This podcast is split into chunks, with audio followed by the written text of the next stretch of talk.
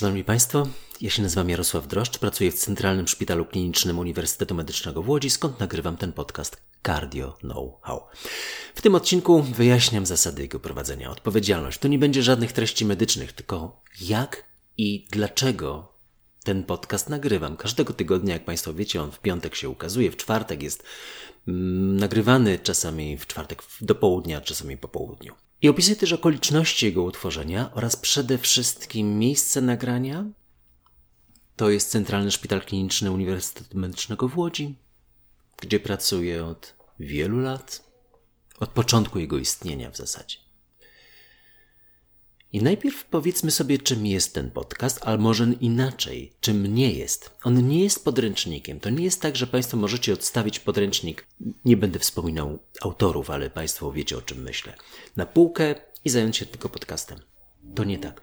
Nie jest to też jedyne dla Państwa, nie powinno to być jedyne źródło informacji. Nie są to też wytyczne. Nie jest to też przedstawienie obiektywnej wiedzy. Ja oczywiście tą wiedzę pewnie jakąś mam. Ale to jest wiedza, która polega na połączeniu tego, co czytam, z tym, co widzę na co dzień, od 30 lat. O tym jeszcze będę mówił.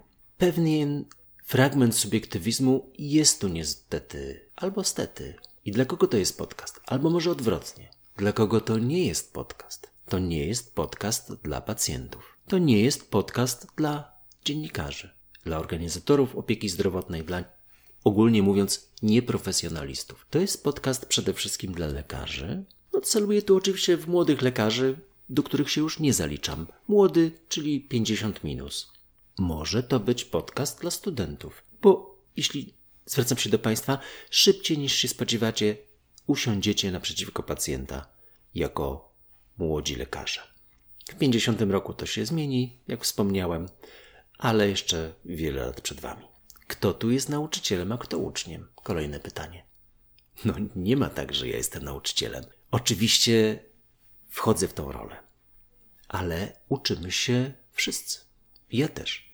Z Państwa komentarzy, z Państwa sugestii, wskazówek, wyborów, dlatego korzystajcie z mediów społecznościowych, aby mi o tym powiedzieć. Jak wybieram tematy podcastu? No To były pierwsze fragmenty, które usłyszałem na American Heart Association, czy miałem przemyślenia, czy przeczytałem. Następne będę dostosowywał do Państwa.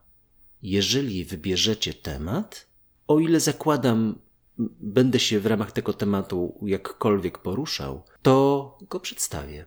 Postaram się to zrobić w miarę szybko, czyli środa decyzja do Państwa do godziny 16, a w piątek zobaczycie Państwo, co jestem w stanie na ten temat Wam powiedzieć. Jak wybieram pacjentów? Niestety widzę dużo, albo stety widzę dużo, bo sprawia mi to ogromną przyjemność. To jest moja pasja, medycyna to moja pasja. I widzę tygodniowo 100 osób. Plus do tego widzę te 20-30 osób w klinice, bo te pierwsze 100 to wspomniałem o poradni, ambulatoryjnej opiece zdrowotnej, którą jestem zachwycony.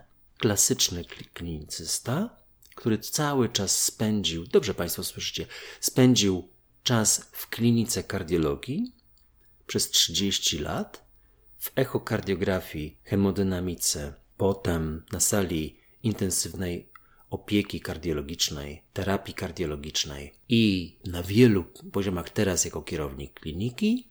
Powtarzam, to jestem zachwycony ambulatoryjnym prowadzeniem pacjentów z chorobami serca i uważam, że to jest główne miejsce naszej pracy. Kto ponosi odpowiedzialność za zastosowanie tych pozyskanych informacji z tego podcastu w praktyce klinicznej? Oczywiście Państwo. I parę słów na temat treści związanych z przemysłem. Jest taki fantastyczny wykład Braunwalda, który albo przekroczył, albo jest w okolicach 90. Niesamowity mózg. Chyba największy, patrząc na kardiologię ostatnich lat. Miał taki wykład w Rzymie na Kongresie Europejskiego Towarzystwa Kardiologicznego. Relacje lekarzy czy profesjonalistów z przemysłem i pacjenci. My powinniśmy korzystać, jeżeli i to ma sens, głęboki sens i korzyści są obopólne, ale tylko wtedy, jeżeli celem jest chory pacjent, jeżeli celem jest zaspokojenie interesów finansowych, przemysłu, to źle, państwa. To źle. Jeżeli natomiast jest to powiązane, ale priorytetem jest pacjent, na tej współpracy zyskuje. To dobrze. To jest pierwsza fundamentalna zasada. I jest jeszcze druga fundamentalna zasada. Jeżeli mam konflikt interesów, to mówię. I w 100% możecie być państwo pewni. Ten konflikt interesów jest bardzo szeroko przeze mnie rozumiany. Po pierwsze, to są relacje związane z danym odcinkiem. Oczywiście, że gdyby pojawiła się jakaś koncepcja przemysłu skupiona na prezentacji jakiegoś badania, które dla przemysłu jest ważne, a spełnia też moje etyczne zasady i pacjent jest beneficjentem tego przedstawienia, to oczywiście, że to zrobię. Ale na samym początku powiem, sponsorem niniejszego odcinka jest X. I na końcu też o tym wspomnę, bo musi być przejrzystość. Czasami te relacje są nieco bardziej rozmyte i jeżeli uznam, że treść, którą przedstawiam, ma związek na przykład z tym, że 5 lat temu byłem prowadzącą osobą czy koordynatorem krajowym jakiegoś badania i te relacje zaczynają dominować w moim odcinku, to naturalnie to państwu przedstawię. Bo dla mnie to nie jest jakaś ujma. Dla mnie to nie jest coś, czego ja miałbym się wstydzić. Jestem dumny z tego, że mogę państwu, czasem za sprawą przemysłu, czasem za sprawą różnych forum, w których funkcjonuję, przedstawić treści, o które uważam za ważne. I jakie są relacje Cardio Know How, wykłady, jak państwo wiecie, każda środa, godzina 12, teraz nagrywane i pozostawione dla państwa tam, czy posiedzenie zespołu Heart Team, przypomnę, środa, godzina 9, a podcast, oczywiście są to komplementarne sposoby edukacji. Macie państwo ochotę na podcast? Proszę bardzo.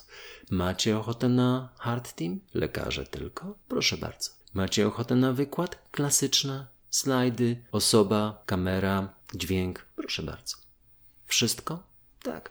To nie są wymienne, czyli treści pojawiające się tu nie pojawiają się zawsze tam. No i na samym końcu parę słów o sobie. 30 lat pracuję ciężko, bardzo ciężko, ale z ogromną satysfakcją. Wspomniałem chwilkę, przeszedłem właściwie całą drogę nieco większą niż klasyczny kardiolog z racji uprawionego zawodu w fantastycznych miejscach. O tym jeszcze za moment. W zasadzie nie mam tylko profesjonalnej wiedzy co do elektrokardiologii i tego tematu będę unikał w moich prezentacjach, ale z pewnością państwo uzupełnicie to w innej formie. Druga sprawa. Miałem ogromne szczęście do nauczycieli. To jest niebywałe, że jak trafiłem do szpitala, tuż po studiach, to moim opiekunem była pani profesor Maria Krzemińska-Pakuła. Znakomity klinicysta, fantastyczny organizator i wspaniała osoba, której jestem do dziś ogromnie za to wdzięczny.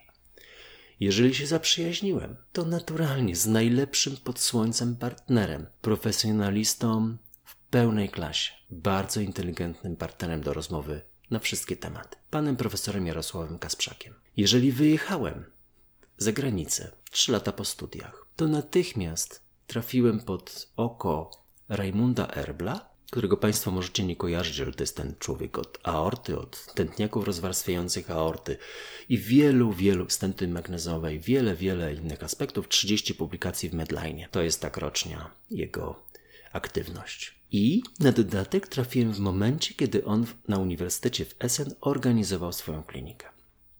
Jak zaprzyjaźniłem się z Amerykanami, to był to Nat Pandian, Bijoy Kandiria, Antony de Maria, Joe Kislo. Jak później zaczynałem pracować naukowo, to moim partnerem był Północna Karolina, Robert Jones. Później cała grupa z Nowego Jorku, przede wszystkim Judy Hochman, Eric Velasquez. Mógłbym wymieniać jeszcze wielu, ale na sam końcu powiem o Johnny McMurray. Europejski, jak państwo wiecie, Wielka Brytania. Fenomenalny naukowiec, organizator, bardzo sprawny człowiek, o świetnym sposobie prezentacji. Bardzo się wiele z niego nauczyłem. Państwo ocenicie, czy to jest dla was dostępne, jeżeli chodzi o przekazywaną wiedzę. No i wreszcie Polska. Tu, poza wspomnianą panią profesor Marią Krzemińską-Pakułą, Miałem jeszcze fenomenalnych nauczycieli. Jak zacząłem 25 lat temu pracę dla Polskiego Towarzystwa Kardiologicznego, to moim pierwszym, najbliższym współpracownikiem, a właściwie ja byłem współpracownikiem, był pan profesor Michał Tendera. Później pan profesor Witold Różyło. Później pani profesor Janina Stępińska i kolejni prezesi Polskiego Towarzystwa Kardiologicznego. Te relacje były bardzo bliskie. Jestem teraz przewodniczącym Platformy Edukacyjnej Polskiego Towarzystwa Kardiologicznego i bardzo aktywnie na tym polu działam dla wszystkich z Państwa. Pewnie Państwo znacie mnie bardziej od tej strony. Ale tam działamy klasycznie w takiej formie, jaką zarząd podejmie decyzję o sposobie edukacji, takiej klasycznej formie Platformy Edukacyjnej. Zapraszam na stronę ptkardio.pl.